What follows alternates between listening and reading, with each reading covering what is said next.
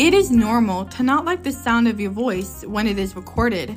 Do not worry, you're not alone in this. The reason why people cringe when they hear a recording of their voice, the answer lies in how the ear transmits sounds to your brain.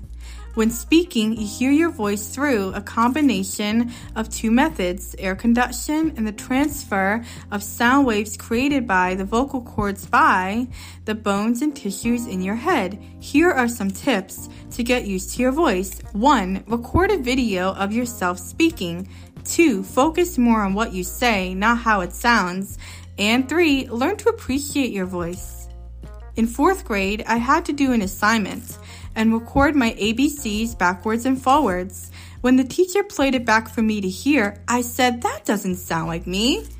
I told the teacher to turn the recording off because I said that voice was not mine. My voice sounded high pitched. I have come a long way from fourth grade, and now I can live with how my voice sounds. When I started Blind Techie Geek Speaks podcast three years ago, I recorded my first episode. It took me an hour to finish my first podcast. When it was done, I had to listen to it a few times to make changes before publishing it online. As time went by, I began liking the sound of my voice when it is recorded. I guess hosting Blind Techie Geek Speaks paid off because I was able to get used to my voice and share my message with the universe. Listeners, stay strong, be confident, and keep practicing. Good luck.